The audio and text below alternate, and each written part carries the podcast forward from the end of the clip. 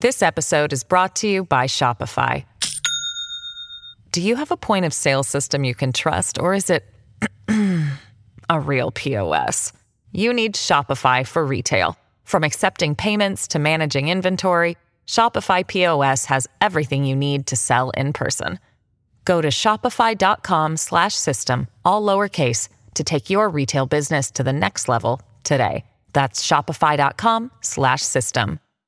Hello, everybody. This is Marshall Poe. I'm the editor of the New Books Network. NBN listeners like to read books and buy them. So we thought we'd tell you that right now, our friends at Princeton University Press are having a remarkable site wide sale. You can get 50% off books, including ebooks and audiobooks, with the code 50, F I F T Y, at checkout until May 31. You can save some real money on Princeton University Press books. I encourage you to go there and check it out.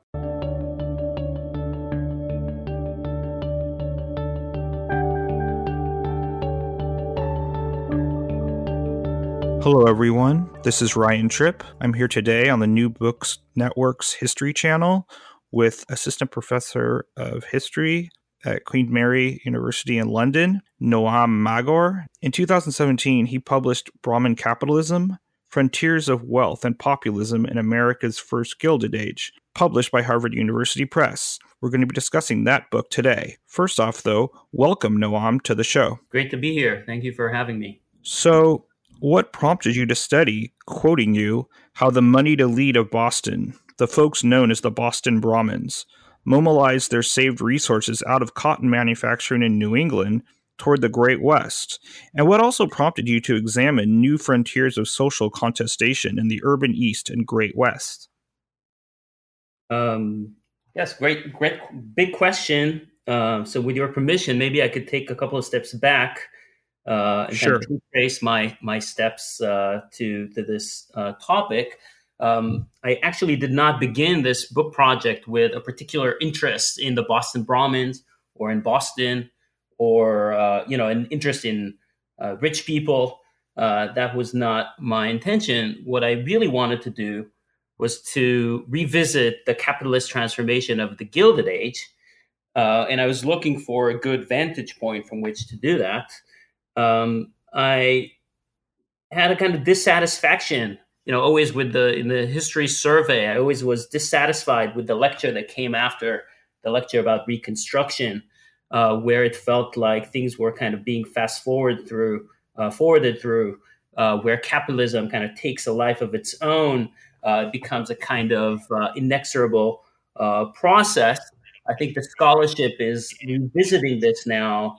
Um, I think Richard White recently called the Gilded Age flyover country. So he's encouraging people to come back to this period uh, and revisit it. Um, and I think in the literature, there has been a kind of tendency, uh, as I said, to fast forward through this period uh, industrialization, urbanization, immigration, sort of fast forwarding through this, casting this in terms of a, a type of modernization story, uh, and try to get to the progressive era uh, where history kind of comes back into the picture, and then we can see how or, or think about how Americans adapted to uh, modern life, how they adapted politically, socially, uh, and culturally. Uh, you know, in large part through labor mobilization and the the creation of uh, a kind of welfare regulatory state. Um, so I wanted to take a few steps back and say, hold on. Um, so how did this so-called capitalist modernity uh, how did this come about uh, in the first place? Uh, take it off the pedestal, uh, treat it uh, in a way that we treat other historical uh, processes as something that was contingent, contentious, contradictory, in some ways surprising, unlikely. Um, so, not as a kind of logic, capitalist logic that simply unfolds, um, but as a, a historical process. and this ultimately brought me to uh, these so-called Boston Brahmins, the upper class uh, of Boston, kind of capitalist class, um, who um, I realized were key actors in this massive economic transformation of the late 19th century. Um, I liked looking at the process through uh, through their uh, through through their eyes because um, the more I read their letters, uh, their pamphlets, or kind of uh, tried to understand their perspective you know, they thought about capitalism as a project, as something that they were uh, taking on, uh, rather than something that kind of descended upon society. Um, there are a couple of additional benefits to looking at the Gilded Age through uh, their perspective, uh, primarily in terms of dispelling some myths uh, about uh, the Gilded Age. I think the first myth about the Gilded Age that I wanted to do away with is the myth of the robber barons. Um, uh, you might be familiar with it, or your listeners might be familiar with it. Um, this is a literature about the period that associates capitalism uh, with a kind of set of upstart capitalists, uh, people who were morally suspect, rapacious, reckless, corrupt. Uh, John D. Rockefeller, Andrew Carnegie, Jay Gould, Leland Stanford, those that kind of cast of characters. Um, and it associates capitalism or the rise of industrial capitalism with a type of new money uh, that brings uh, corruption. It kind of corrupts capitalism to the core, in a sense.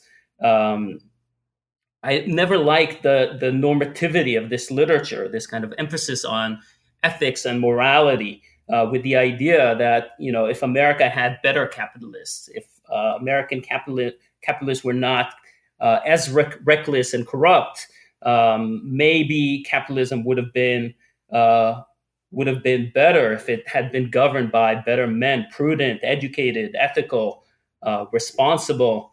Um, so this has been a kind of persistent um, presence in the literature, uh, despite efforts to to kind of push back uh, against it. Um, and I thought you know the Boston Brahmins are excellent as a way of of rethinking that idea because they are uh, the most educated, prudent, ethical, responsible characters on the scene. They're the best, kind of the most responsible capitalists uh, on the scene in the late 19th century. And when you look at their papers, you realize that they're pretty much doing the same things that these other rapacious capitalists are doing. Um, so they are just as deeply involved and deeply engaged uh, in in that capitalist transformation. Uh, they invest in the same ventures. Uh, they are just as aggressive, uh, perhaps even more aggressive than uh, these other less refined capitalists that often get most of the attention. they're literally in bed with these other these parvenu elements. So this really challenges the idea of a kind of old aristocratic class that's in decline in the Gilded Age and being replaced by these uh, newcomers. Um, no, you know, Bostonian capitalist uh, capital, kind of an old uh, old money capital, is very much in the driver's seat uh, during this, um, uh, you know, key phase in American uh, industrialization. It really dispels this notion of morality and ethics. It really puts um, emphasis on something else, you know, much much more uh, systemic uh, forces that are uh, that are at play.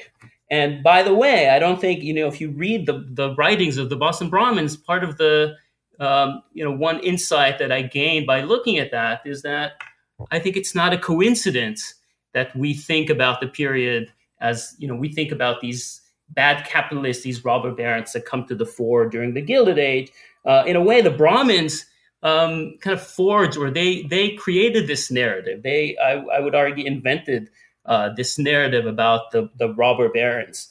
Uh, which was very convenient because what they could always say is, you know, if you look at capitalism and you question why is there so much economic volatility, corruption, inequality, speculative bu- speculative bubbles, you know, this is not our fault. That's the fault of these other guys uh, who corrupted the system that otherwise would be uh, you know, robust, productive, uh, prosperous. So they could always point to these other guys, uh, these robber barons, as corrupting influences on uh, what is otherwise a flourishing uh, and and moral system, ethical system. Um, so, in other words, so this is the one uh, myth that I was uh, trying to challenge with use of the the Boston Brahmins. I would say the other uh, big myth uh, that the Boston Brahmins help us uh, uh, dispel is the myth about the Gilded Age as a kind of era of laissez-faire. Um, you know, an age of unregulated capitalism, with government is weak, inactive, non-interventionist. uh, I also this was part of my my goal to, to rethink that. Um, this also I'm following some um, some important uh, characters in that, some important historians uh, in that respect. Uh, people like uh, Bill Novak, uh, Gary Gerstle, more recently made the argument. You know, really brought the state back in when it comes to to the Gilded Age. so I followed in their footsteps uh, also in the footsteps of uh, Karl Polanyi, who argued uh, that markets are always made by political institutions, and therefore trying to bring government back in is very much present and, and crucial for economic life or the economic transition of, of the Gilded Age. So instead of emphasizing the absence of institutions, kind of unregulated market, I wanted to emphasize uh, the dense ecology of state institutions uh, in this period. I'm sure we'll get into that uh, later on. Uh, thinking about American capitalism is actually emerging out of these political political contests uh, over the shape of state institutions. Again, not from a kind of internal, inexorable logic uh, of capital. That was easy to do because the Brahmins were political actors. They were quite conscious that politics really mattered, the state really mattered, political institutions really mattered. Uh, they played politics, they were important political actors. Uh, so, therefore, thinking about the period through their perspective was again uh, helpful in that respect. So, just to summarize, um, yes, so these, the Brahmins became critical for all of these various interventions. Um, you know, interrogating the emergence of modern capitalism in historically grounded ways, um, pushing back against the, the myth of the robber barons as if you know capitalism thinking about it in moral terms and ethical terms uh, rather than in terms of power um, and finally uh, thinking about the gilded age uh, as an age of um, where the state is very much uh, present and uh, politics is highly contentious and this is actually fundamental to how uh, the economy is transformed in those decades. For our listeners, please brief, briefly trace the rise of New England cotton manufacturing, the role of organizations such as the Hospital Life Insurance Company, and the causes as well as consequences of the financial panic of 1857. Okay, so um, if you look at the, um, I started to look at the Boston Brahmins in the late 19th century, and you look at their ledgers, you look at their letters, uh, and by that point, you see that they're very engaged, as you mentioned earlier, in various ventures in the American West. Uh, they're very much, by that point, um, what we would today call investment bankers. They invest in railroads and in other uh, extractive, mostly extractive industries uh, in the West. And when I, so I became aware of that, um, and I wanted to understand how that came about because uh, if you take your typical kind of business history or economic history survey, um, kind of the last time that you really hear about the Bostonians as you know key kind of strategic economic actors or as, as important historical figures um, in that respect, uh, it's um, when you hear about the founding of the the textile industry in New England uh, around the towns of uh, uh Waltham, Lowell. Uh, this is really the origins of and a large scale industrialization in America. Uh, you hear about folks like Abbott Lawrence, Nathan Appleton. Uh, you might hear about the Lowell Girls, a kind of benign form of capitalism that they uh, created with a sense of paternalism for their workers.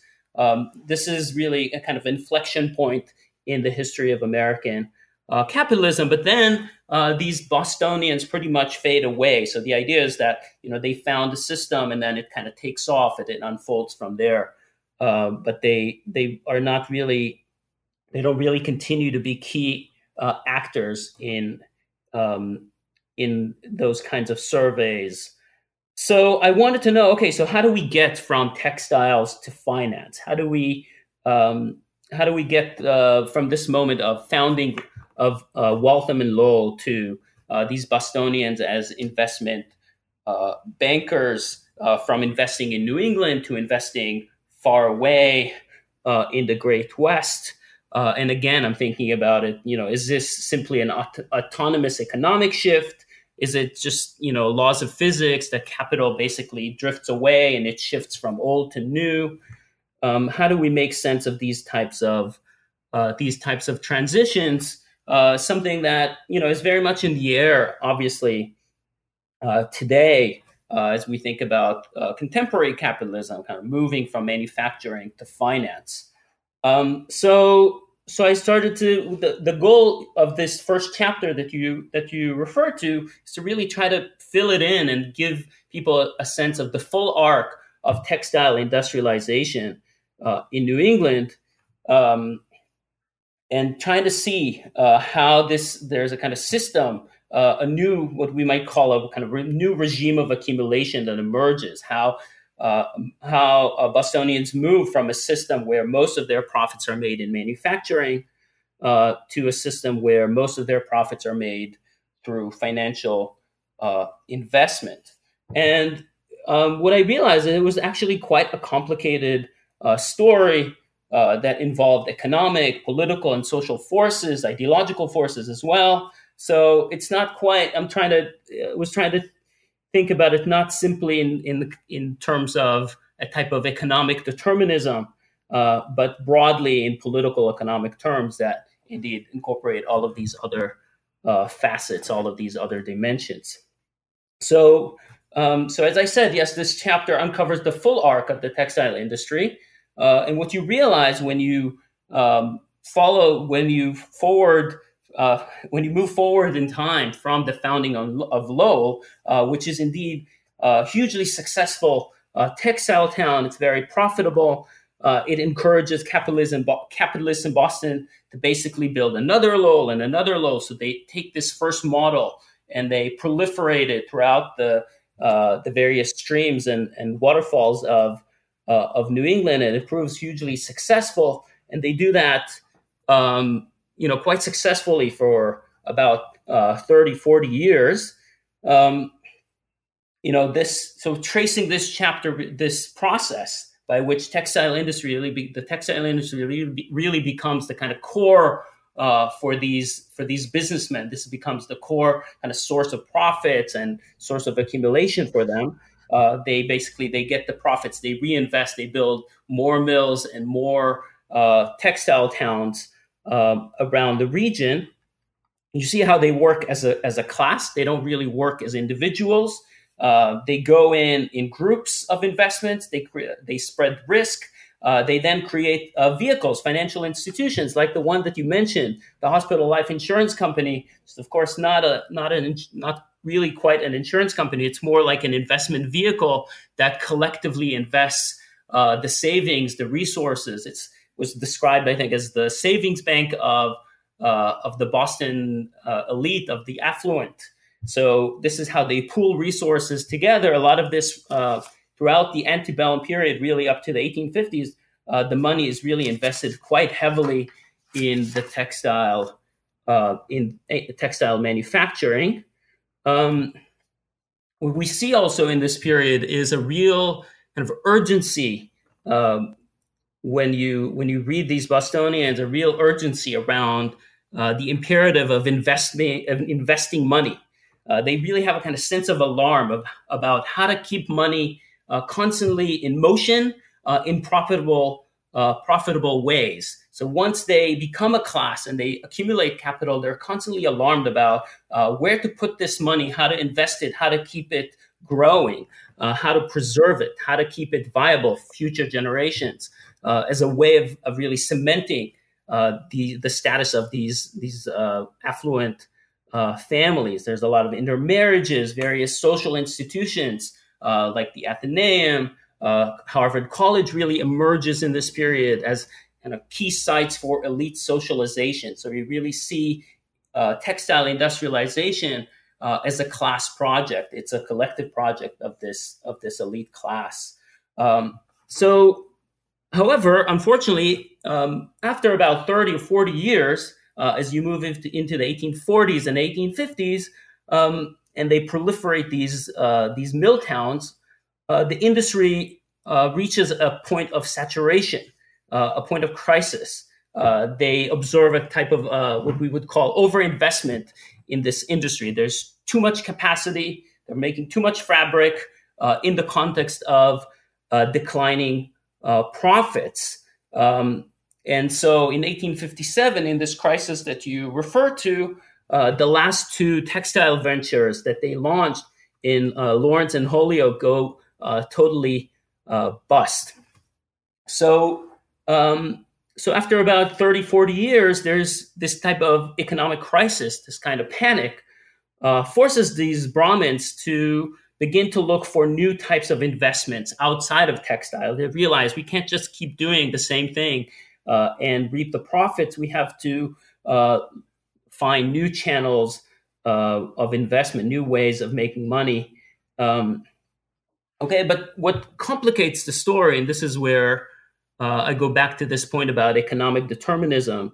That what I realize is that this kind of pivot, this reorientation, the economic imperatives, the drive to uh, to make uh, to uh, to find profitable ventures, just that kind of economic imperative in itself uh, was not enough to get the Brahmins to shift in a new uh, direction. Um, and it really it tells us something about how capitalists operate. They're not godlike. They don't see the future. Uh, they don't necessarily understand that okay, one thing is uh, has exhausted itself, and so so we need to uh, shift to uh, to a new industry. Uh, rather, as long as they are deeply invested in something, they try to revive it. They and and this is what what you find from these Bostonians that throughout the 1850s, they're really struggling to keep the textile industry afloat, to kind of to, to keep it alive. And so, uh, in the 1850s, um, this economic crisis that I mentioned, profit, uh, crisis of profitability in the textile industry, um, of course, collides uh, with the huge political crisis of this decade, a crisis over uh, over slavery. So now the Brahmins are knee deep at that point in cotton manufacturing. Um, and as I said, they do their best to preserve the industry, which at that point means uh, doing their best to preserve uh, the Union, to reconcile with the South, uh, push back against uh, abolitionist sentiment.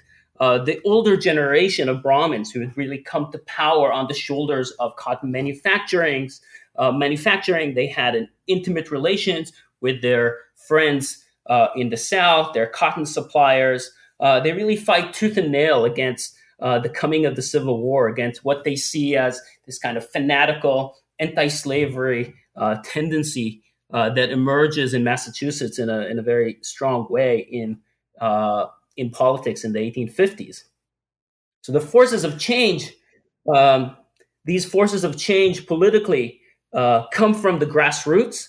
Uh, you see a kind of series of uh, political parties. Um, I call it, I think, in the book, a populist insurgency, the Free Soil Party, the Know Nothing Party, uh, finally, the Republican Party. Um, you know, Charles Sumner face, uh, famously calls them out.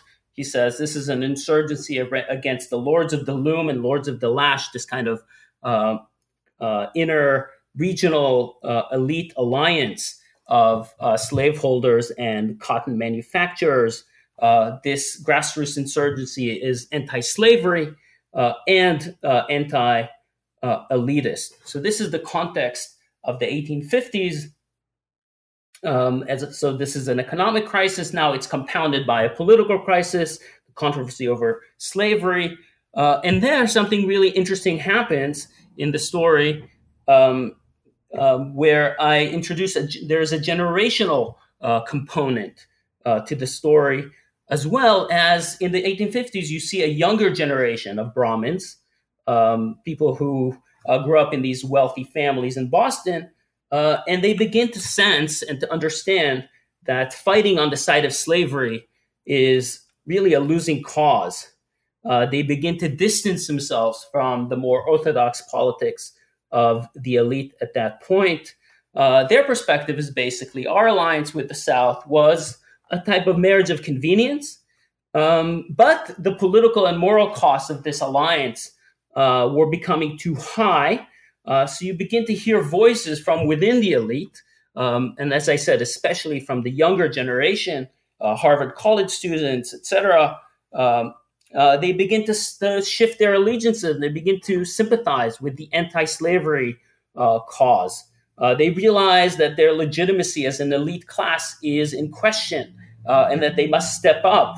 Um, and they, indeed, many of them eventually sign up to fight in the Civil War and for many decades later, they use this experience to validate their public credentials. This is basically um, they redeem themselves uh, in public life uh, as a as a result. So um, so this is the kind of arc that um, that I try to trace. So the shift from uh, textiles to finance um, is is driven by all of these various factors. These uh, economic factors, but also political, social, and ideological factors that begin to move the Boston Brahmins in a very uh, new direction uh, after uh, the Civil War. So, on that note, how did elite young veterans such as Henry Lee Higginson and Charles Francis Adams Jr., as well as uh, Thomas Jefferson Coolidge, come to replace their own post war vision for cheap cotton with free labor with these new mining and stockyard ventures. Yes. So, um, so as I mentioned, there's an older generation that's trying, you know, really very much until um, the Civil War breaks out, and even um, during the, the war and, and, in the immediate aftermath of the war, really trying to revive um, the uh, cotton complex, um, c- including with uh, basically their solution um, increasingly for, for people who are really interested and concerned about the cotton uh, industry, they're thinking what we need is cheaper cotton, and perhaps they begin to argue that uh, we could um, create a cheap uh, supply of raw cotton in New England if we replace slave labor with free labor. Uh, so this becomes part of their uh, part of their uh, agenda. Um, but I think much more significantly at this point, there's a new generation. Some of the names you mentioned, Charles uh, Francis Adams Jr., Henry Lee Higginson, uh, Alexander Agassiz, some of these guys, these are guys who literally grew up in, in Harvard Yard. They're very much members of this older uh, elite, uh, elite, but uh, individually, because of the families they came from, they were never really like the deep insiders of the cotton industry. Uh, so it's much easier for them to basically jump ship or uh, perhaps more accurately kind of reshape, reorient the ship toward new uh, horizons, which uh, turns out to be these new uh, extractive industries in uh, in the West. and again, this is not a simple transition. it's not, you know, it's not like today where they basically go online and they sell their textile stocks and they buy railroad stocks in the West. Um, they have to, in a way, uh, to create these new vehicles of accumulation, these new ventures. Uh, they have to create those uh, uh those new industries in the West, and they become uh, remarkably engaged. Especially, this is this kind of a surprising discovery when you go into an archive and you ex- you expect to find these patrician Bostonians with a reputation for being soft, being genteel, uh, being kind of uninterested in economic questions uh, men of letters, etc. Uh, and you find them knee deep in these, you know, quite uh, gruesome industries in the West, particularly in mining, uh, meat packing, stockyards, railroads. Um, so it's quite striking, but they become quite aggressive in forging these new institutions. Um, and for a time, it's kind of questionable. It's not clear at that point that you could take a lot of money uh, a lot of capital and invest it in, uh, say, a copper mine deep in the forests of Michigan, uh, or that you t- can take a lot of money and invest it in a stockyard uh, on the frontier uh, in places like Kansas City, or that you can build railroads out west in these really uh, unpopulated regions or underpopulated regions, regions that have not yet become kind of productive parts of uh, the economy of the United States, uh, it's not clear that you can build that kind of infrastructure, those types of ventures, and that uh, those can actually uh, be profitable. Um, so, but no, but they take these in, these ventures on. They go out there they're very uh, proactive, uh, very aggressive, as I mentioned, um, and they prove the viability of these investments, and therefore, and, and as a result, they basically uh, pull the the Boston uh, business community with them. Uh, so as they show that that yes, you can you can turn a profit um, investing in these types of um, industries. The financial community, the business community of Boston, basically reorients along with them, follows them into into these regions. So if you if you look at uh, the ledgers, the investment portfolios of Bostonians, you see all of these uh, elite families suddenly, suddenly they gradually uh, buy up these shares. They move, they sell their textile shares, um, uh, their investments in cotton manufacturing uh, and the like, and they begin to buy these new financial uh, uh, stocks, uh, financial instruments. Um, they begin to invest in these Western Western ventures. So this is the kind of pivot that I'm that I'm tracing. What were the ideological commitments of proponents of the Boston annexation movement, such as Charles Slack? Conversely, what were the intertwined dualities espoused by laissez faire metropolis proponents of township autonomy, such as uh, Benjamin Harris? In response, if you can also briefly address um, how these annexation debates altered urban landscapes.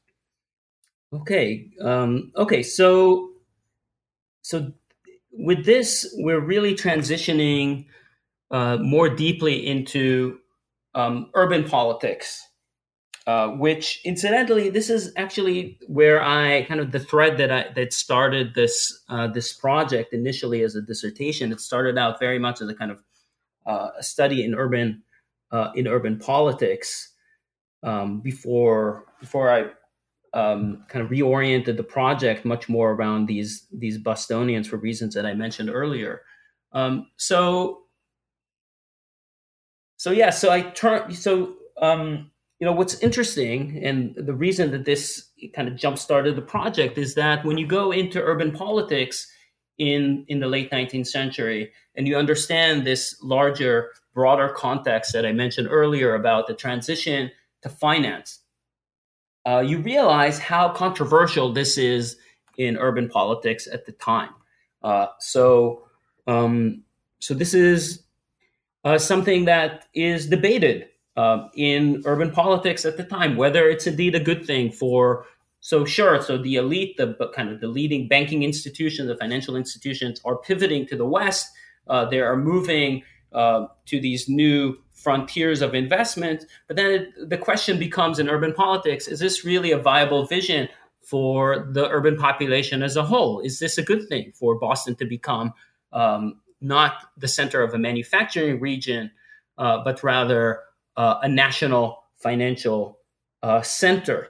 And um, I was looking for um, um, kind of moments of controversy in urban politics where uh, contention over this this new vision for the economic uh, direction of the of the city, where these were contested, um, and uh, came, you know, the people who came to the fore, people like that you mentioned, like Charles Slack, uh, were um, I call them urban populists. These are people who are uh, actually very engaged previously in the anti-slavery battles of the 1850s. These are uh, they're kind of they come out of this producerist tradition.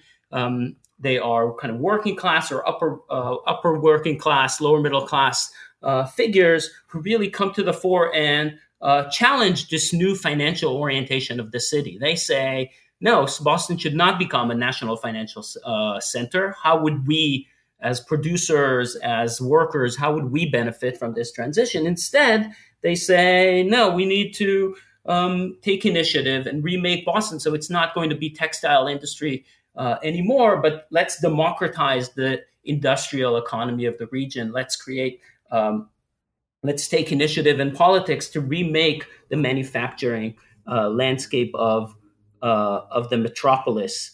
Um, and they come up with some very um, interesting initiatives uh, to actually to realize this vision.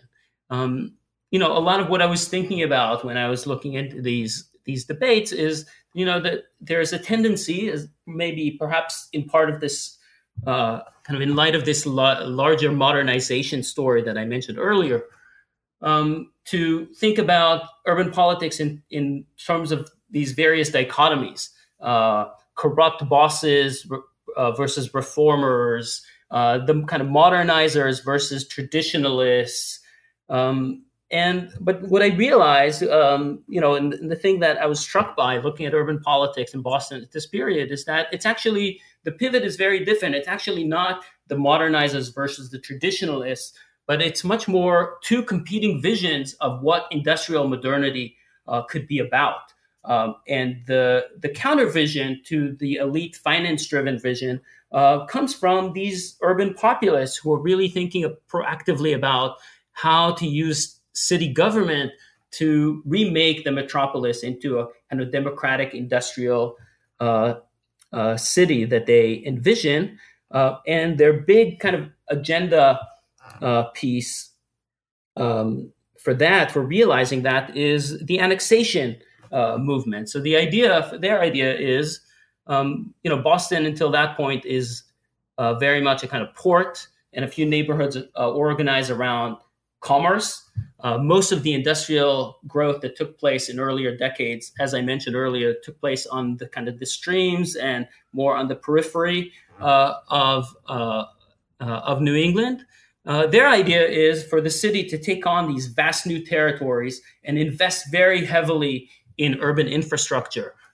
And as a way, this is a kind of development project. the city will build the infrastructure will tax the elites to finance it um, and create new neighborhoods. Uh, this will uh, create housing. It will provide jobs. It will nurture kind of a very diverse um, landscape, uh, kind of industrial landscape of urban manufacturers. This is their uh, their big uh, vision. Uh, the elite, of course, is horrified by this by this idea. They think of this this is wasteful. Instead, we should be prudent. We should keep government small. We shouldn't increase uh, municipal budgets. That's a waste. Uh, why should we worry about metropolitan development and manufacturing in the metropolitan area where we could be financial, kind of national financial centers and basically reap the uh, benefits of uh, continental industrialization? Um, they think that this focus on the metropolis is way too narrow, it's way too limited, it's parochial, um, and it's also inefficient, it's wasteful. So they there's a there's a collision in urban politics over this annexation uh, agenda. Um, surprisingly, perhaps these populists that I mentioned are incredibly successful uh, in actually forcing this uh, this platform. They annex massive territories. A lot of the areas of what today is part of the city of Boston uh, were uh, fairly rural places up to that point, uh, and they get annexed in the aftermath of the Civil War as this kind of populist wave is going through the city. They annex these territories, they invest very heavily in infrastructure, they create new neighborhoods, new urban neighborhoods, and they actually um, are incredibly successful in pushing back against this financial vision. And they make Boston into, uh, for the first time, Boston becomes the largest uh, manufacturing center in Massachusetts. So it overtakes some of these satellite cities that had been the focal point of industrialization uh, up to that up to that uh, point. For our listeners, can you briefly elucidate the property tax debates between Boston tax assessor Thomas Hills and federal revenue commissioner David Wells. And you can address any number of topics, such as the uh, taxation and, and exemptions on Boston rural lands versus urban buildings, movable versus immovable, immovable property, uh, promotion of an urban state, but with capitalist policy, and state regulation of various organizations. Uh, yes. So you know, this actually lines up really well with um, what I mentioned earlier with these annexation debates, the annexation, the debate over what the boundaries of the city would be uh, and whether these rural towns should become part of the uh, the metropolis. And as I said, the populists are incredibly successful in integrating these territories into the city. Um, and this is very expensive. Uh, it uh, you can see uh, city budgets really uh, expanding as a result of this territorial expansion. And so this shifts the political debate away from annexation. Now they begin to debate okay, so who's going to pay for uh, the costs of this metropolitan uh, expansion uh, in Boston?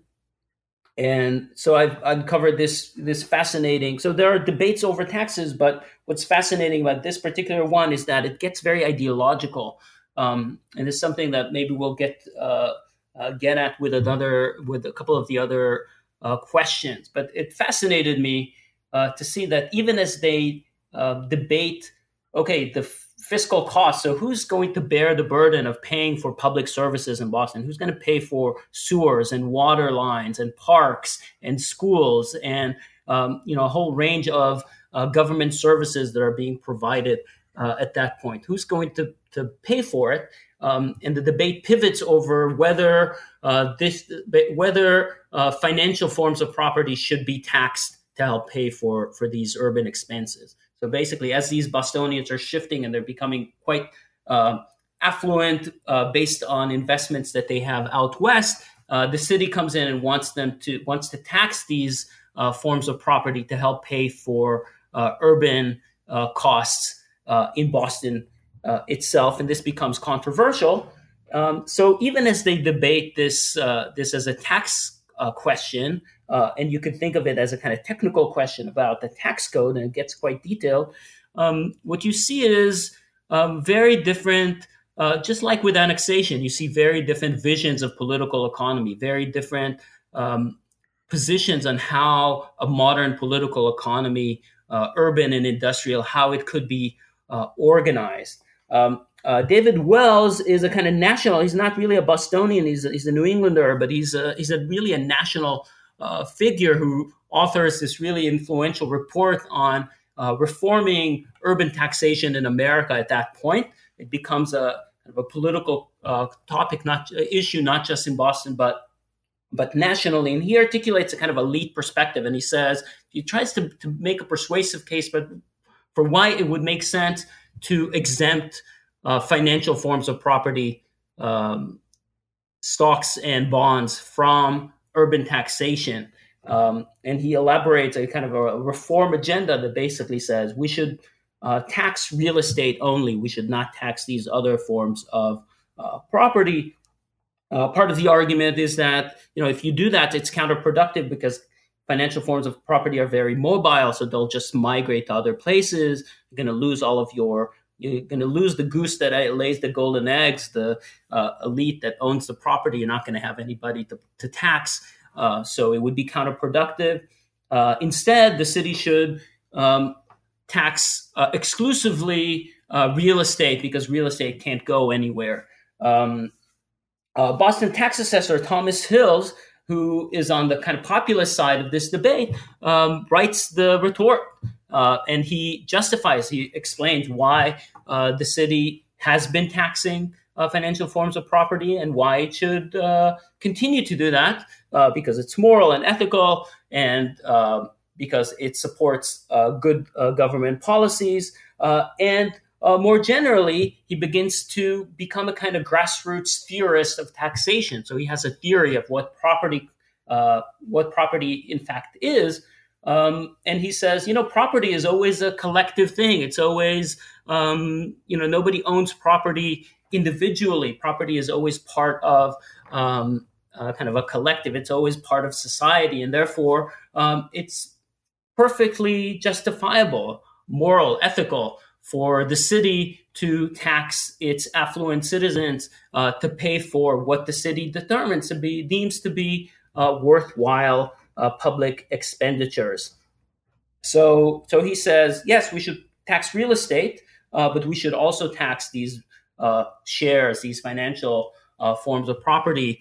This is the only way that we can ultimately pay for robust public services in the city. Again, um, you know, maybe I, I, I'm not quite underscoring it enough, but the echoes of that in the contemporary context uh, with suburbanization, issues of suburbanization and um, you know, capital flight and um, the movement of um, you know affluent taxpayers uh, to to the suburbs. I saw echoes of that in this earlier debate. Um, however, remarkably, in this earlier moments, it's actually the uh, the populists who are on uh, the the winning side of this of these controversies. They actually are very success. They're successful in annexing these rural towns and uh, imposing high taxes at that point. Uh, so they are realizing their vision. They're not. Uh, they are forward looking. They're not defer. They're not deferential to these larger forces of you know supply and demand. They're taking political action to reshape the political economy of of their city. this is true in Boston. It's also true in many other places at that at that point. So you see this kind of what I would characterize as a, a liberal reform uh, impulse of this period is very much on on the kind of the weak side. It's uh, it's on the losing side uh, in the context of the late 1860s. Uh, you know, pretty much through the 1870s and into the 1880s. This episode is brought to you by Shopify. Do you have a point of sale system you can trust, or is it? a real POS. You need Shopify for retail. From accepting payments to managing inventory, Shopify POS has everything you need to sell in person. Go to shopify.com/system all lowercase to take your retail business to the next level today. That's shopify.com/system. What were the roles of financial intermediaries, uh, such as um, Henry David Monroe in the migration of capital from Boston to the Great West and Mexico. In your response, if you can, uh, please address topics such as you know the trusts and prudence in the marketplace. You can address the Mexican Central Railway branch lines and those that role the dual director hosts for the St. Paul, Minneapolis, and Manitoba Railroad. Okay, so Henry uh, Davis Minot, uh, whose uh, archive I I looked at uh, meticulously at the Mass, uh, Mass, Historical Society for, for several months. I was quite fascinated with him. Uh, first, I think I want to, to, um, to mention how well he shows this connection between urban politics and this new financial orientation of the elite at that, at that particular point. Because the, the way that I actually uh, uncovered him or, or got to him was because his father and brother were very engaged in these political debates over taxes. Uh, they were very worried about uh, their elite Bostonians, a very affluent family. They're very worried about uh, financial forms of property being taxed, uh, and they weigh in and they mobilize uh, to push back against it. They kind of cast themselves a little bit like uh, David Wells, whom you mentioned earlier, as experts in this field, and they write documents. They circulate these ideas about um, you know, how Boston should reform its tax code uh, to basically offer them tax relief. Um, and uh, they're doing this. So as I'm reading these tax debates, they're mentioning Henry Minot, who is the brother who's out west um, on behalf of Bostonian uh, capitalists. He's kind of their representative in the West. He's helping uh, Bostonian investors make decisions about good and bad investments um, out in in the Great West. So he's kind of he represents the connection between urban politics and this uh, you know the financializ- the financialization of the the Bostonian uh, economy, so to speak. Um, so so yeah, so I read his papers and then I got into he his his family, the Minot family. It's one of those kind of quintessential Bostonian families, very interesting uh, because uh, they are a family of uh, trustees. And the Bostonian, the Boston trustee is kind of a, very inter- interesting and important uh, figure in uh, Bos- in Boston, but also more broadly in American capitalism in uh, the 19th century. Um, I mentioned earlier this problem that Bostonians had with investments, of the problem of how once you accumulate wealth, how to keep it going, how to keep it growing, uh, how to keep it in motion. Um, and the Bostonian trustees are kind of at the core of that. They manage what they do is they manage wealth, they manage money for many of these older uh, families. Uh, of course, you know, one generation um, makes the money, then they give it to the trustee to manage it for uh, for the following generations, who are uh, you know sometimes viewed as less responsible uh, perhaps kind of clueless in business. So, um, so the Minots are one of those uh, dynasties, these uh, dynasties in Boston, uh, these kind of old established families that manage immense sums of money for these for these wealthy Bostonian Bostonian families. It's actually quite quite striking to see that when you actually see what they um, how much money they manage and how they do it. Um, I was quite uh, fascinated uh, with that. Now, um, this issue of prudence. So, you know, this is interesting for for the kind of broadly for the history of capitalism in America. That very early on in Boston, this question of uh, emerges, which is actually quite fundamental to you know very fundamental to capitalism. Uh, the question emerges uh, in that context of what is a prudent investment. Okay, uh, we talked earlier about the robber barons who are you know viewed as making reckless decisions, uh, rapaciously, uh, speculatively. So there is a kind of perennial dilemma around capitalism uh, in capitalism. You know, what is prudent investment when you're talking about a dynamic capitalist uh, capitalist system that's constantly uh, changing? On one hand, if you invest in one thing, so if the Bostonians had stayed with their textile shares uh, and not uh, moved into these new uh, new areas of investment, then these shares decline in value over time. So that's not prudent to put your money in, in something that declines over time. And if you're thinking about it in generational terms, like these Bostonians uh, thought about their wealth, um, you're thinking about how to preserve wealth for 30, 40, 50 years um, you realize that staying put, staying uh, with your existing investments, that's not really an option. So you have to be dynamic. You have to update your portfolio, as they would say uh, today. On the other hand, then if you update too aggressively and you move into these uh, new ventures that are perhaps providing high profits, but they also tend to be more risky and speculative, and therefore um, you are putting the wealth at risk. So how do you find a balance between these two imperatives. You want to be dynamic and update the portfolio, but you don't want to be overly aggressive in a way that would jeopardize uh, the future of your uh, of your family. Uh, and this actually um, comes up in court. Um, uh, for you know, I'm not going to elaborate all of the details, but it actually there's a, a key court case um, uh, about what prudence actually means, uh, and um, the uh, the judge comes up with uh, what then becomes known as the prudent man standard for fiduciaries. So it becomes kind of a court decision that dictates for people like the Minots in Boston who manage wealth uh, what it means to be prudent. Uh, and what the court says is, well, there's no objective standard. I can't, you know, the court can't dictate, well, you have to put your portfolio in real estate and government uh, stocks. Instead, um, the judge realizes no, in you know when you're talking about capitalism, you have to constantly update your uh, investments. You have to be dynamic.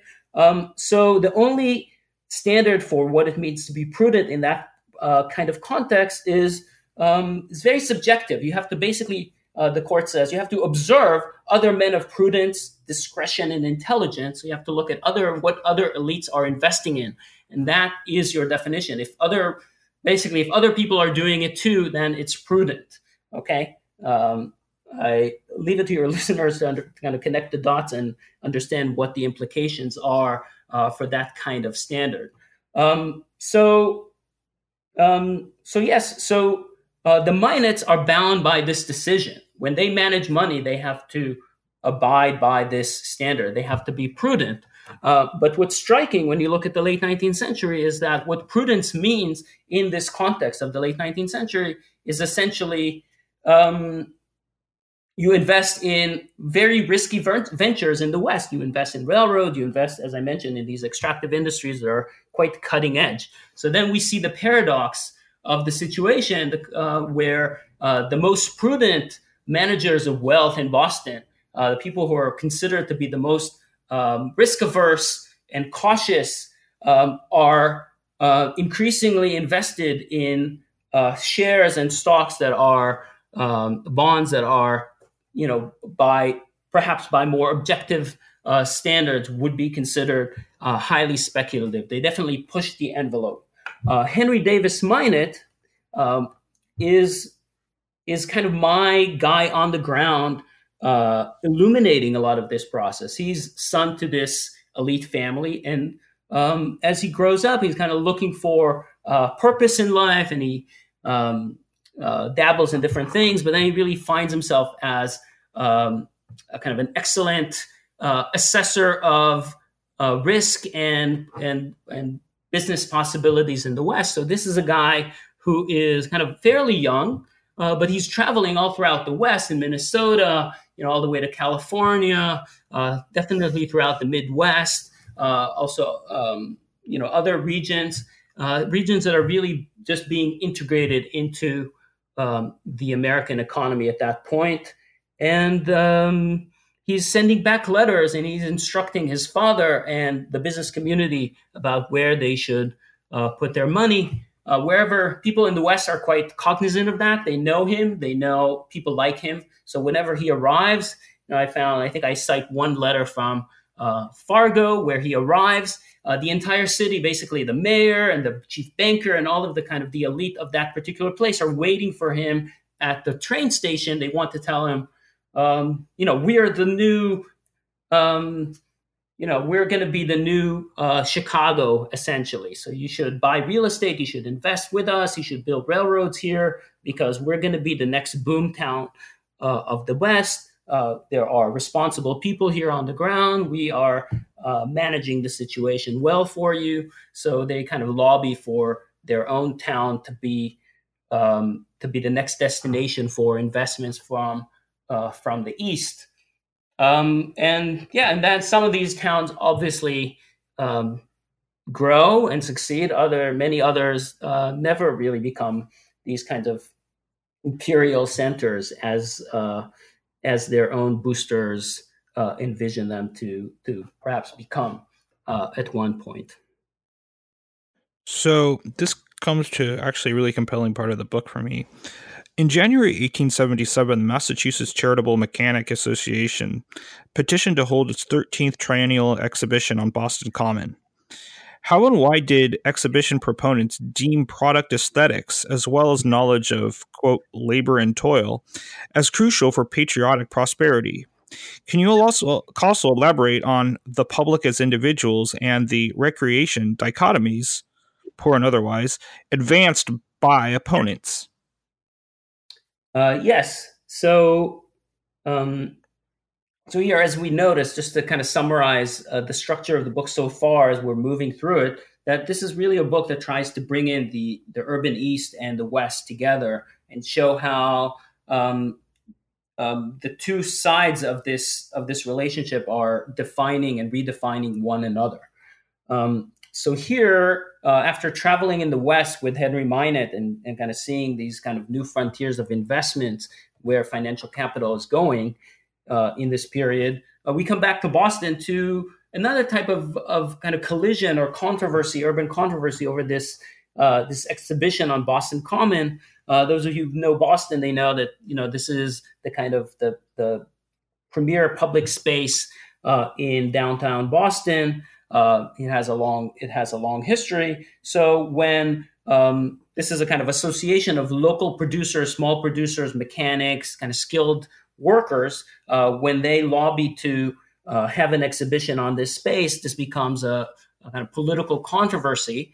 Um, this is um, so, as I said, it's a premier public space. It's also uh, very close to Beacon Hill and Back Bay, some of these affluent neighborhoods that are emerging in this period. And the elite residents of the, those neighborhoods are really uh, horrified uh, to think that these lowly mechanics are going to come in and occupy this public space uh, for you know a bunch of weeks. Um, you know they're horrified. They think this is so. So they they oppose it on a, a variety of uh, in a variety of ways, uh, which I think in itself is quite interesting because um, because as I mentioned earlier, you see how questions of political economy, questions about development and uh, manufacturing and uh, production, finance, um, are also questions about uh, politics, uh, who ultimately gets to govern the city, and also they are questions about they they sometimes become questions about aesthetics, questions about what is ultimately beautiful, what makes something beautiful. Why is it that an exhibition of machines on Boston on the Boston Common, um, from the elite's perspective, is aesthetically horrifying? Um, it's ugly, um, and for these mechanics, that's the most uh, amazing, beautiful uh, thing that the city um, needs to celebrate. Uh, and they collide over this in a you know ser- series of hearings with city government where they debate this uh, this question. Um, so, as I mentioned, this is in part uh, a debate about political economy. Uh, it's a debate about you know where value comes from. So, for the elite, value comes from you know things that we would associate with, say, Adam Smith, Ricardo, people like that, division of labor, economic specialization, free market transactions and trade. Uh, so they they this is part of their uh, their idea. They also think about it in relation to urban space, specialization of space. Uh, they push back against any kind of mix of uh, uh, mixing of uses of urban uses. So a place that's designed for leisure should not be used for manufacturing and commerce. Um, these mechanics, these uh, urban populists, as I call them, come to the fore, and they really challenge this on a very fundamental way. They say, no, uh, value comes from uh, not from specialization or division of labor, but it actually comes from the unity of intellectual and manual uh, labor. This is a kind of Lincoln. This is an idea that we would associate with Lincoln. Um, you know, he thought about it in relation to scientific uh, agriculture, uh, but they really bring it into the industrial age, into the age of manufacturing. Uh, they think no, even in a modern industrial economy, um, it still rests on uh, kind of innovation that's only possible with uh, the combination of basically what they call skilled work. So it's the combination of um, the mind and the hand uh, working together. This is where value and innovation uh, comes from. Uh, and ultimately, they apply this more broadly. They say, you know, the future prosperity of Boston it's not is not going to rest on uh, its emergence as a financial center, uh, and then you know the money will trickle down to the broader population, but rather it has to be generated through a robust manufacturing uh, economy that can be um, that uh, that can be nurtured. Uh, and this type of exhibition that puts on display uh, machines and instruments um, and skilled work um, they actually perform labor in these, you know, at the exhibition. They demonstrate these machines in operation. They actually think this is a way of uh, enlightening the public, educating the public, and this is actually would have uh, quite a beneficial uh, economic uh, effect on uh, on the city. As I said, this also becomes a debate about beauty and aesthetics. Um, you know, they think this is something to celebrate. Machines in operation the noise, the um, the labor, all of this needs to be celebrated, and they think that the me- the mechanics think this is uh, beautiful. Uh, the elites, uh, by definition, they they think something that is utilitarian, something that's productive, that's functional, something that is connected with manufacturing, by definition, cannot be beautiful because beauty is by definition the opposite of uh, utility. Um, it's quite striking, you know, and and um, um, you know one feature that I really uh, appreciated about these exhibitions is that you know when they put these machines on display, they also put, uh, for example, fine arts. They put portraits, uh, paintings, uh, sculptures alongside engines, tools, inventions. Um, all as products of human ingenuity. So they really push back against this hierarchy that says, you know, there are, you know, some people who are kind of elevated and their role is to think, contemplate, uh, you know, design. Um, people who are educated in um, kind of more theoretical principles, and then you have uh, labor power, people who are executing that uh, with their with their bodies. Rather, they they they want to think about these things uh, alongside one another as actually uh, quite uh, interconnected. So your ability to innovate is connected with your ability to your, kind of your hands-on experience, your knowledge of material, uh, your knowledge of um, kind of engineering principles as they unfold in practice. Um, so, yes. so this is what the, the debate is about. So again, and the debate about political economy becomes a debate about um, about yes the economic future, but also who ultimately gets to dictate what would take place on Boston Common. Is it a space that uh, is preserved for certain uses, uh, or can city government allocate it for these other purposes? Uh, so you know what's the authority of government? Uh, there's also um, yes, there's also a kind of aspect of what uh, here in this story of what Hobsbawm called the invention of tradition, which is a kind of theme that runs throughout the book. Uh, but the Brahmins are very good about doing that, and they basically also invent a tradition by which they say we've never had, uh, you know, these types of exhibitions on Boston Common. So granting this request would be a total departure from long-standing practice. Um, you know, from time immemorial in Boston, uh, this space was always reserved for quiet contemplation. Uh, the mechanics call them out because they also have their own historical memory, and they say that's that's uh, um, that's BS essentially. Um, we, you know, this is an invention of a tradition that never existed because we actually always uh, used Boston Common for a variety of uh, commercial, um, you know, celebrations and you know all sorts of uh, more utilitarian uses. So the idea that this is somehow a sacred space that's preserved for quiet contemplation, and and we are uh, we need to be bound by that um, is is an invention. So let's move on actually to the uh, state constitutional conventions. Okay. How how and why did continental market consolidation unleash a powerful countervailing thrust of decentralization? Further, what were the outcomes of policy ideas by agrarian and labor representatives in Great West state constitutional conventions, which I alluded to earlier? Particularly regarding, you know, you can water, regulatory apparatuses, as well as the rights and privileges of corporations. And ultimately, why do you classify these representatives as populist? Yes. So so here we shift back to to the West in a sense. Um, so just like as this process of national market consolidation is controversial in the Northeast, in a place like Boston, and it is channeled into politics, urban politics. Um, here, this is another site of contestation, uh, political contestation over political economy, over the future of economic trajectory of uh, of the country uh, and takes place in these state constitutional conventions. These are Western states that are, um, um, you know, they become territories right after the Civil War, and then by the 1880s, they uh, most of them by the 1880s they lobby for statehood. Uh, in order to gain statehood, they have to write state constitutions, and those become, um, you know, arenas of uh, of debate uh, what I found most interesting about those debates is that the pivot of those debates was actually the relationship of these Western territor- territories and Eastern finance.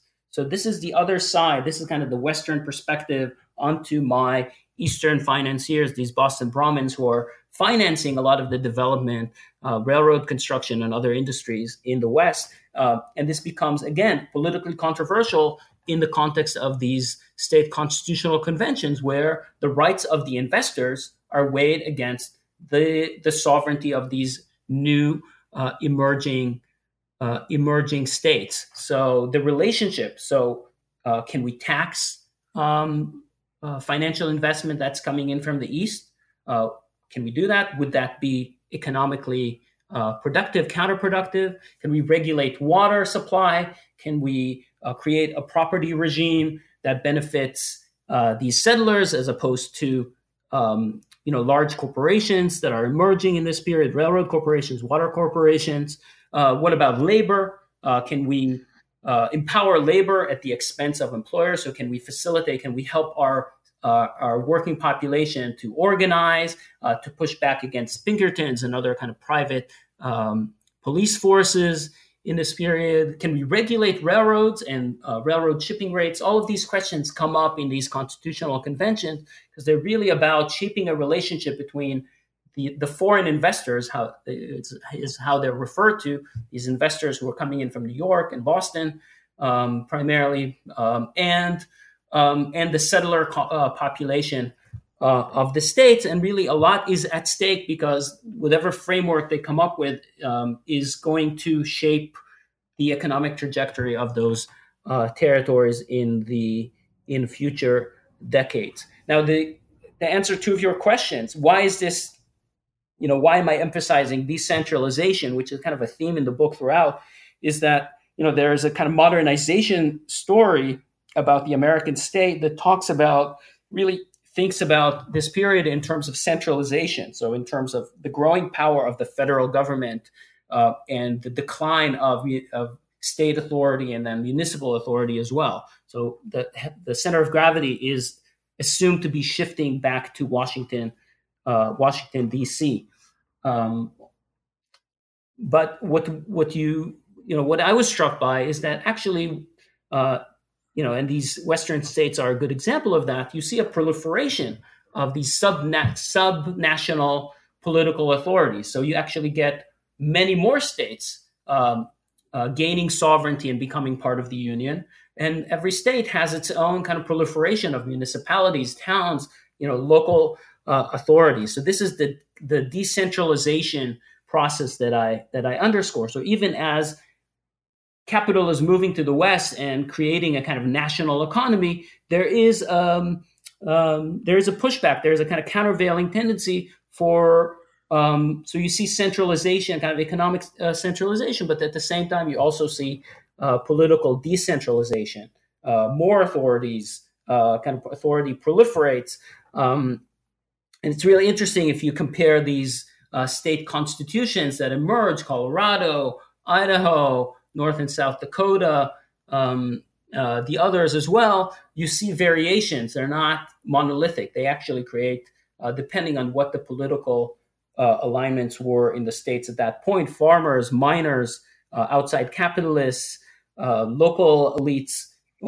depending on the author, the these alignments, the constitutional framework uh, changes um, significantly, varies significantly in these uh, different places.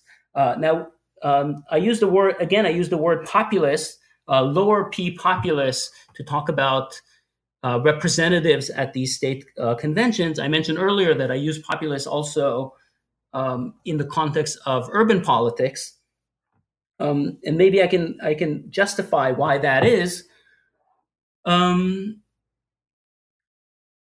so I think part of it is as I kind of moved into the kind of the density, the the thicket of the thick ecology of uh, state institutions in the Gilded Age, um, I realized, or my my sense was that what I always thought of as kind of, of the voice of the populist capital P party or the populist movement of the late 19th century, uh, or perhaps even the Knights of Labor uh, at that point, um, what I thought was kind of limited to those uh, kind of flagship movements of the late 19th century, grassroots movements that have been studied.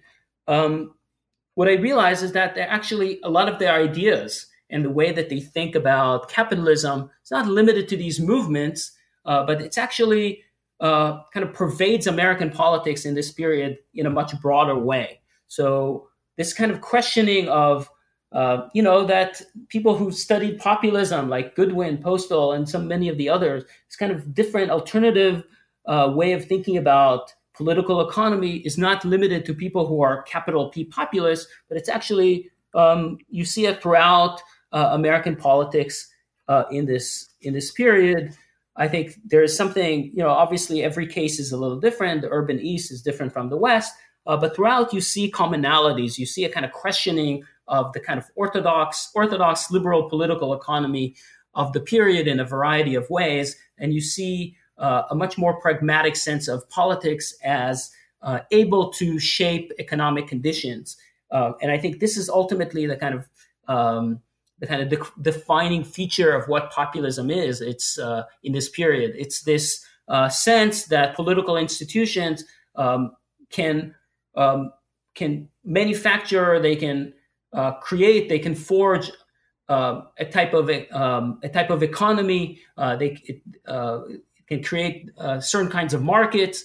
Um, that are more egalitarian, that are more uh, kind of they, they, that distribute resources more broadly um, is kind of fundamental to what populism means in this period, and it's certainly not limited to these third party movements or these kind of uh, they're not at the margins of American politics, but they're actually quite at the core of what you find when you look at American politics uh, in this period more broadly. Which is why this is so. This is all to say why I bring in this word populism and why I use it actually in in quite a um, kind of a broad, uh, perhaps you know some critics would say loose way, but I go for um, for breadth as opposed to kind of a more strict construction of what a populist uh, in fact was.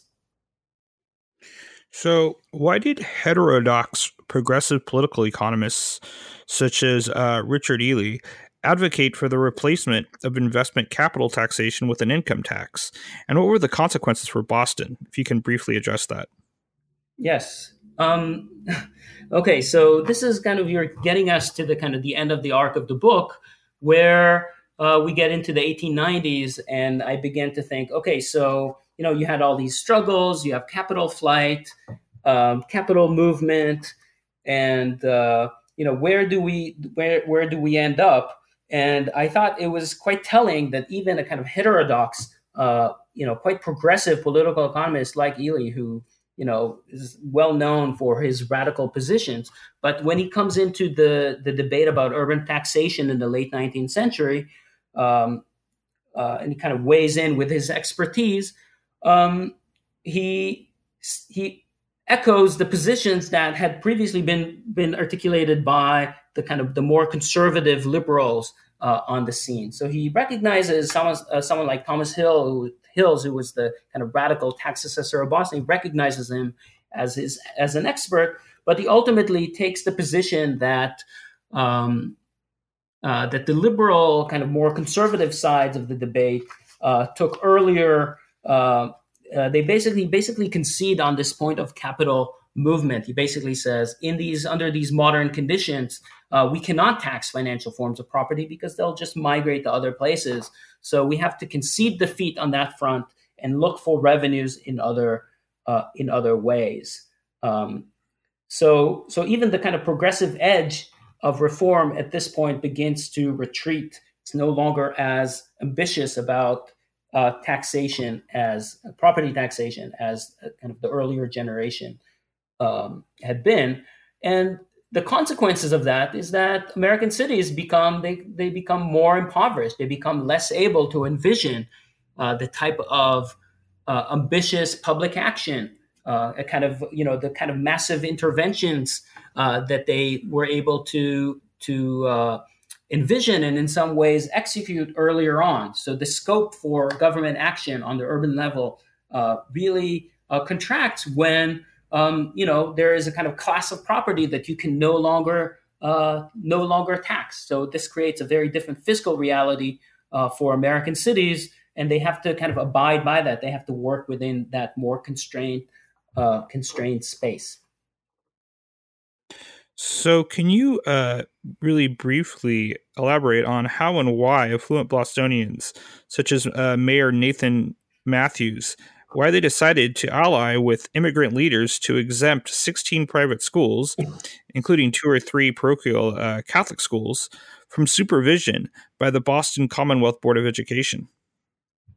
Okay, so um, yes, so this really kind of gets us to the kind of the very the, the end of the narrative in a sense that, as I mentioned, structurally, uh, because of these uh, fiscal constraints, American cities and Boston in particular uh, become less ambitious about what they uh, can uh, accomplish and their ability to really reshape the political economy, uh, the urban political economy. These are kind of structural forces. Uh, but in this chapter, of course, structural forces in themselves are not never just sufficient to enact historical change.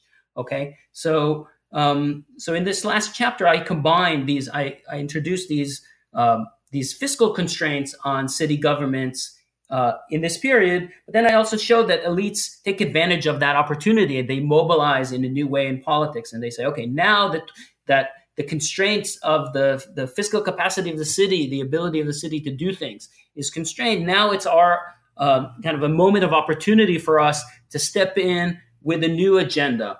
Um, and uh, they begin to play politics in a new way. So they create, as I mentioned, uh, as you mentioned, alliances with new constituencies. So in some ways, they, I argue, um, you know, I kind of go out on a limb, but I say, you know, in a way, they invent ethnic politics in Boston. They reach out to these party bosses, these kind of ethnic leaders, and they forge political alliance with them. Um, and a lot of it has to do with uh, an alliance over fiscal retrenchment. So they're trying to lower taxes, they're trying to uh, shrink uh, municipal budgets, um, and they play politics. So they forge alliances with people who, with other people in the community who might be sympathetic to that. Um, and the controversy over uh, public education is, um, uh, you know, captures that really, really well because um, interestingly, the mayor of Boston steps in and, and makes an argument against uh, generous funding for public education.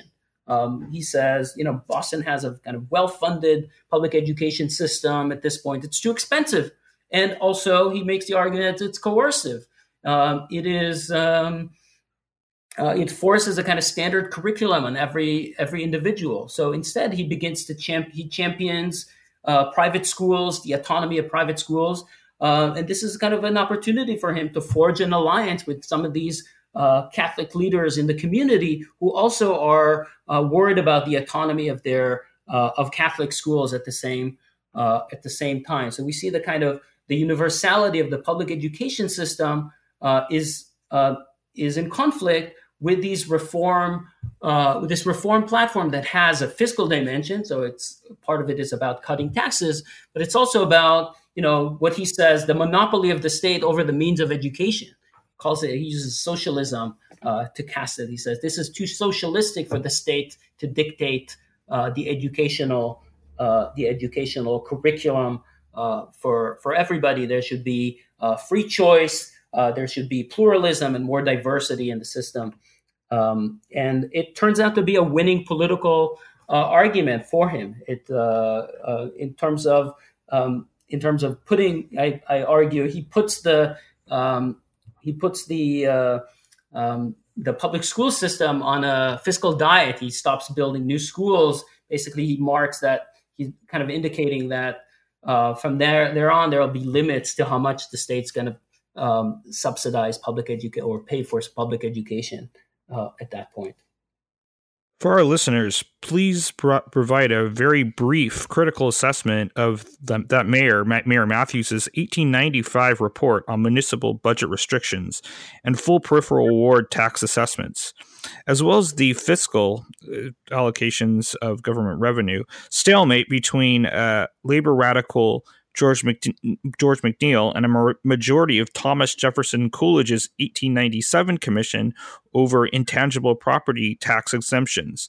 And in the final analysis, can you briefly mention how, how this stalemate precluded reform and perhaps in a you know in a very kind of uh, significant way or uh, facilitated uh, the great merger movement or contributed yes. to it? Well, yes, as you said, I'll keep it I'll keep it brief, but this is again a kind of moment of of triumph where some of these elite positions, uh, for example, on this issue of taxes, um, that were very much on kind of in the minority position earlier on, um, begin to move into the center and they become the kind of dominant voice in uh, and kind of the dominant perspective on how to structure urban taxation. Uh, and some of these earlier, more populist positions are driven uh, very much to uh, to the margins. And this is true for Boston. This is true more uh, nationally, if you look at national uh, documents um, uh, at this at this time, so someone like Thomas Jefferson Coolidge, who came up earlier as a kind of you know financier, he's the head of the commission, um, the tax commission that studies the issue, and you know not very surprisingly recommends that financial forms of property are uh, exempt from uh, property taxation. And just uh, to speak to this large, uh, this last point, you know, can't quite elaborate on on the the full mechanics of it, but part of the argument is that it's ultimately when you are thinking about the great germ, great merger movement, or kind of you know critical moment of cons- of economic consolidation um, uh, that is you know kind of featured in these these massive these kind of grand narratives about the period the rise of these large corporations national corporations uh, at the very end of the 19th kind of turn of the 19th uh, to the 20th century um, that it rested on the accomplishments of elites in a variety of fronts to push back against these radical pos- uh, positions and really stabilize property rights uh, in a particular way that makes uh, this type of consolidation uh, possible. Um, and just as a kind of end note, I want to say that it's also, you know, when you look at the politics, you also see how limited that is. Uh, so yes, there is a great merger movement and there's consolidation, uh, but there's also a lot of um, other things going on. So it's not a foolproof system uh, that consolidates everything. I, actually, the word consolidation is not uh, not uh, doesn't quite capture it because there's a lot of um, there's a, a, kind of pluralism to American capitalism that uh, very much lives on and continues to be incredibly important into the into the 20th century. So, what's going on with you now, Noam? Are you uh, are you working on any uh, new projects? What's next for you?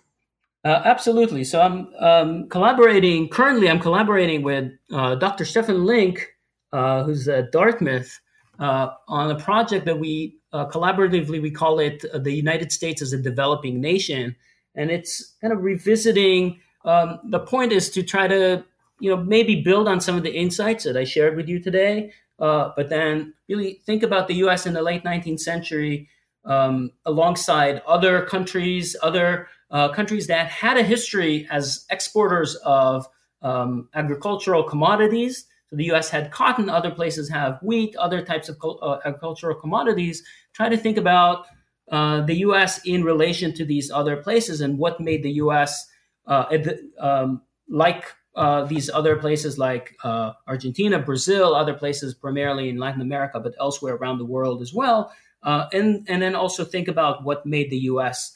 U.S. Uh, uh, perhaps unique in this in this period. So I'm trying to um, think about American capitalism in in comparative ways moving forward, and hopefully, you know, my long term goal is to use this framework and this type of this process of rethinking for uh, perhaps a new kind of synthetic approach for you know uh, the study of American capitalism in the late 19th century. Think about a new synthesis that would move us away from some of these modernization uh, narratives that have become so deeply entrenched and so powerful, and that makes sense if you're an American, uh, pretty much in the 20th century, and they make a little less sense as we you know move into the era of Chinese hegemony and suddenly, a lot of what uh, previous generations of historians took for granted about a, uh, the power of American capitalism now becomes uh, odd, weird, unlikely. Um, and I'm kind of trying to move into this material with this framework